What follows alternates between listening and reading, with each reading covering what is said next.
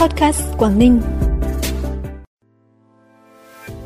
Tuyến cao tốc Tuyên Quang Phú Thọ chuẩn bị thông xe. Nhiều xã ở Cao Bằng thuộc diện nguy cơ thu hồi đạt chuẩn nông thôn mới. Hàng trăm doanh nghiệp tại Hải Phòng nợ bảo hiểm xã hội hơn 600 tỷ đồng là những thông tin đáng chú ý sẽ có trong bản tin podcast sáng nay, thứ năm, ngày 14 tháng 12.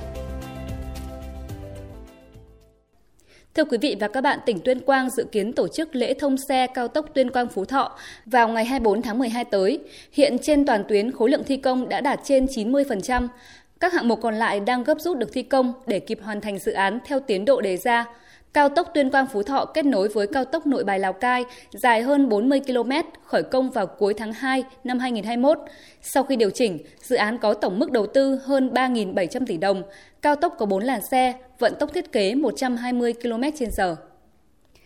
Tại phiên họp thứ 28, Ủy ban Thường vụ Quốc hội đã xem xét thông qua nghị quyết về việc thành lập thị xã Việt Yên, tỉnh Bắc Giang với 17 đơn vị hành chính cấp xã, gồm 9 phường và 8 xã trực thuộc.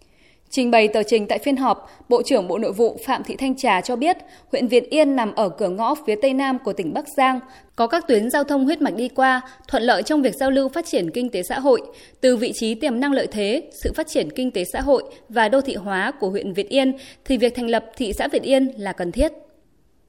Theo Sở Kế hoạch và Đầu tư tỉnh Hải Dương, hiện địa phương này có 83 dự án có vốn đầu tư trực tiếp nước ngoài FDI đến từ Trung Quốc, tổng vốn đăng ký gần 733 triệu đô la Mỹ, đứng thứ tư trong số các quốc gia vùng lãnh thổ đầu tư tại Hải Dương. Các dự án đầu tư của doanh nghiệp Trung Quốc tại Hải Dương chủ yếu thuộc các lĩnh vực may mặc, sản xuất các sản phẩm nông nghiệp, sản phẩm hợp kim, văn phòng phẩm, dây điện, dây cáp. Trong những năm qua, các doanh nghiệp có vốn đầu tư đến từ Trung Quốc đã có những đóng góp trong phát triển kinh tế địa phương, tạo nhiều việc làm cho lao động địa phương. Trong giai đoạn 2016-2020, tỉnh Cao Bằng có 17 xã đạt chuẩn nông thôn mới, nhưng theo Bộ Tiêu chí giai đoạn 2021-2025, có tới 16 trên 17 xã chưa đảm bảo chuẩn theo Bộ Tiêu chí, gặp nhiều khó khăn trong việc duy trì và nâng cao chất lượng các tiêu chí. Có 7 xã thuộc nhóm nguy cơ bị thu hồi đạt chuẩn nông thôn mới. Những xã này thuộc nhóm có từ 30 đến 50% số tiêu chí không đáp ứng đạt các tiêu chí thu nhập, giao thông, nghèo đa chiều, tổ chức sản xuất và phát triển kinh tế nông thôn, môi trường và an toàn thực phẩm.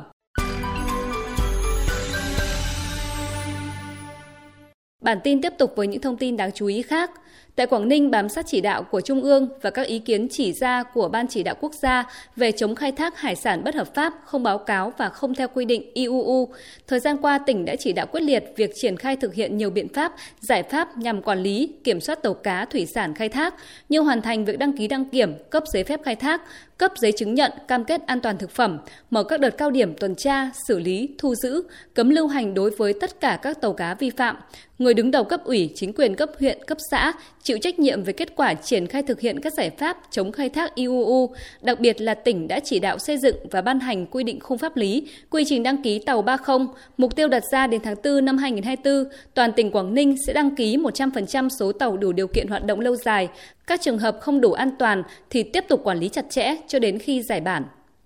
Thông tin từ Bảo hiểm xã hội thành phố Hải Phòng cho biết, tính đến hết tháng 11 năm nay, trên địa bàn Hải Phòng có 461 đơn vị chậm đóng bảo hiểm xã hội, bảo hiểm y tế và bảo hiểm thất nghiệp từ 3 tháng trở lên với số tiền từ 50 triệu đồng trở lên là hơn 637 tỷ đồng, bao gồm cả lãi chậm đóng.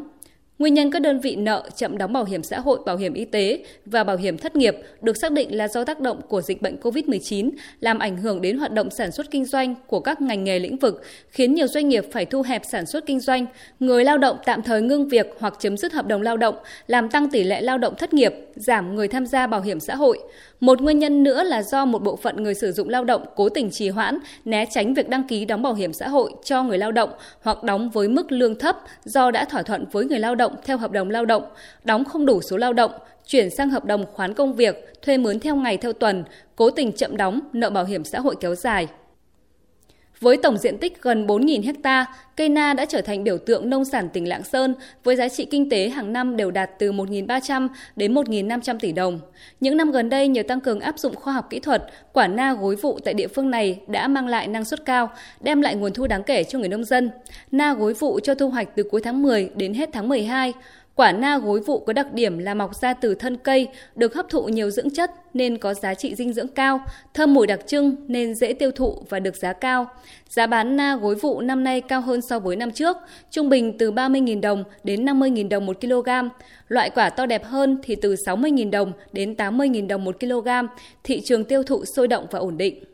Phần cuối bản tin là thông tin thời tiết. Thưa quý vị và các bạn, do ảnh hưởng của không khí lạnh suy yếu chậm dần, nên sáng sớm ngày hôm nay tại các tỉnh Bắc Bộ, trời nhiều mây, có sương mù và mưa nhỏ ở một vài nơi. Trời ở ngưỡng rét với các tỉnh vùng núi và ngưỡng lạnh ở các tỉnh đồng bằng với nhiệt độ thấp nhất từ 18 đến 21 độ. Sau đó vào ban ngày trời giảm mây và hứng nắng, nhiệt độ ban trưa sẽ tăng lên ngưỡng từ 24 đến 27 độ. Riêng một số nơi thuộc Tây Bắc như Lai Châu, Điện Biên, nhiệt độ có thể tăng lên ngưỡng từ 29 đến 30 độ. Sau đó theo nhận định xa hơn, từ khoảng đêm 15 ngày 16, do ảnh hưởng của không khí lạnh có cường độ mạnh nên trời chuyển có mưa, nền nhiệt giảm mạnh, trời chuyển rét từ ngày 16 và ngày 17, nền nhiệt tiếp tục có xu hướng giảm thêm, toàn khu vực có khả năng xuất hiện rét đậm. Đến đây thì kênh podcast Quảng Ninh cũng xin được tạm dừng. Xin kính chào và hẹn gặp lại quý vị và các bạn trong bản tin tối nay.